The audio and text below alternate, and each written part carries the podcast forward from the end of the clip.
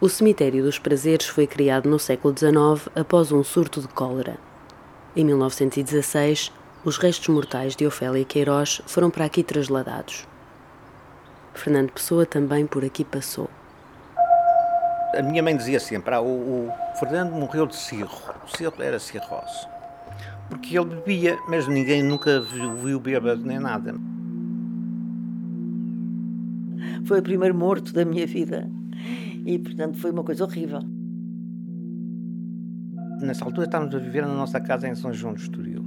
Ele uh, continuou a viver na casa de Campo de Ourique, mas ia uh, visitar a família. E nós, eu e a minha irmã, estávamos sempre à espera dos presentinhos que ele trazia e aquelas coisas. E depois, quando se chegou àquela data da minha mãe fazer anos, que era o dia 27 de novembro, uh, o Fernando mandou um telegrama a minha mãe tinha escorregado lá no jardim ou assim, tinha partido uma perna.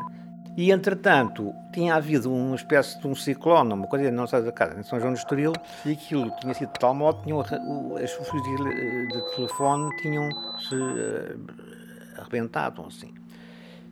E a minha mãe virou-se para o meu pai e disse: Ai, Chico, meu pai era Francisco, ai, Chico, aconteceu qualquer coisa ao Fernando, porque o Fernando mandou-me um telegrama e não me aparece.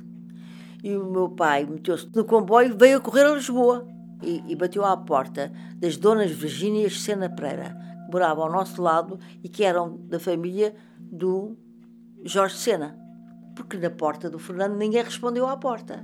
E a dona Virgínia, uma delas, ai, o Fernando foi para o hospital ontem porque não se sentiu bem. E o meu pai foi correr para o Hospital de São Luís e foi assim que viu que ele não estava bem.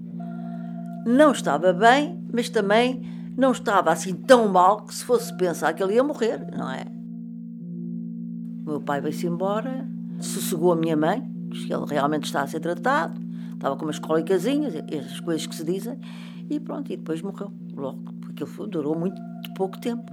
Minha mãe fazia anos 27, ele morreu a 30. Devia ter feito uma pancreatite aguda. A pancreatite aguda é uma coisa que mesmo atualmente com as atuais análises essas coisas todas às vezes é difícil de diagnosticar. E, e, e como não se fez autópsia.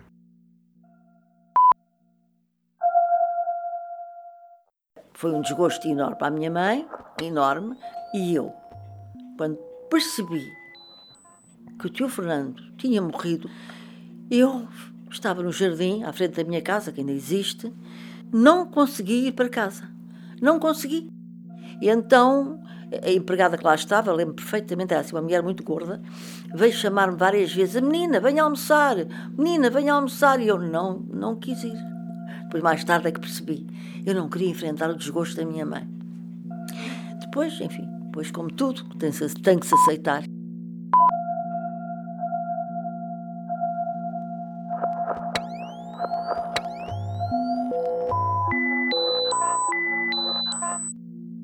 O funeral ainda teve bastante gente. Homens, naquela altura não se usava mulheres. As mulheres não iam a funerais. As mulheres iam à igreja de rezar pelo morto. E se vocês virem a fotografia de ele na urna a sair da igreja, só veem homens.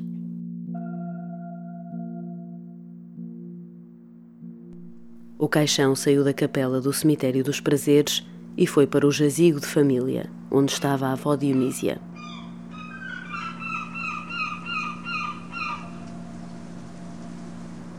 Quando falamos em pessoa e falamos na morte, eu, o primeiro que eu penso é que ele foi um suicida. Um suicida no sentido de, dentro da raça, se queremos dizer, de poetas e poetas pensadores, como o próprio Pessoa, portugueses, que foram suicidas, muitos deles. Manuel Aranjeira, Flor Bela Espanca, Antero de Quental, Mário de Sá Carneiro, muitos. O próprio Pessoa foi um deles e foi un suicida e un poeta pensador como foi o seu grande mestre Antero de Quental, tal como algúns dos seus protoheterónimos e dos eh, semi-heterónimos, como, por exemplo, o Barón de Teive. O Barón de Teive escreve A Educación do Estoico, que a partida é a única obra do Barón de Teive, onde explica por que non há motivos para continuar a viver e por que decide suicidarse.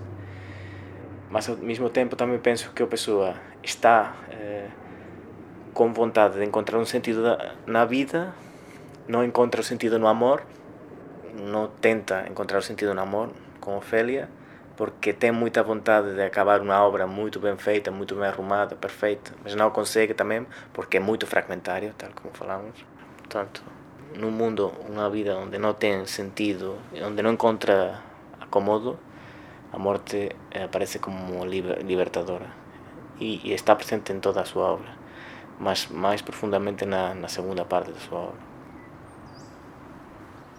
Não sei, eu sinto que nunca teve medo da morte, que sempre admitiu que a morte pudesse ser uma porta para, para outros mundos se imaginamos ou se achamos que a nossa vida não é realidade, que é um sonho, também a nossa morte também é um sonho, realmente não existe. Ou também pode, depois da morte, pode continuar numa outra vida, numa outra reencarnação.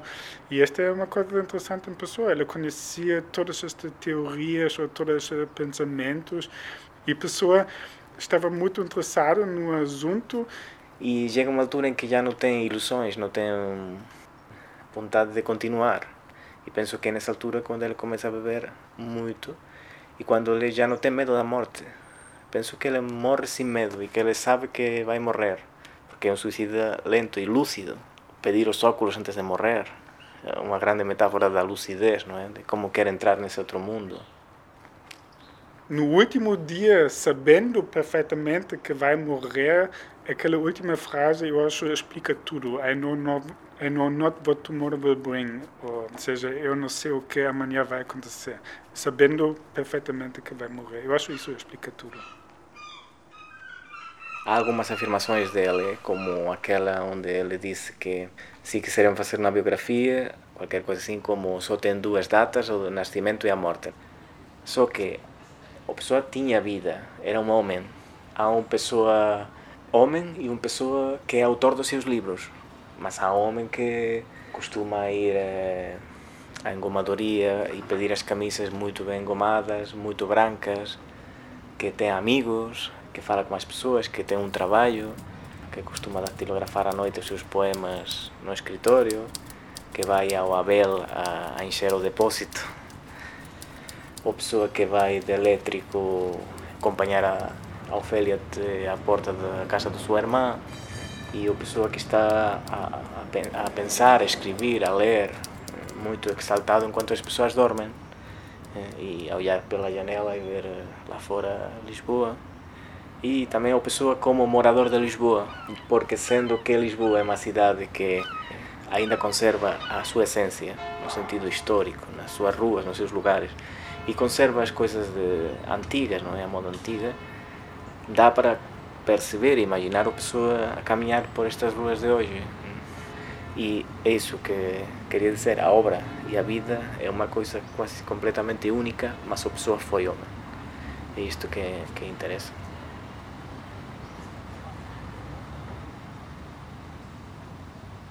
Pessoa ficou no Cemitério dos Prazeres, no jazigo de família, durante 50 anos.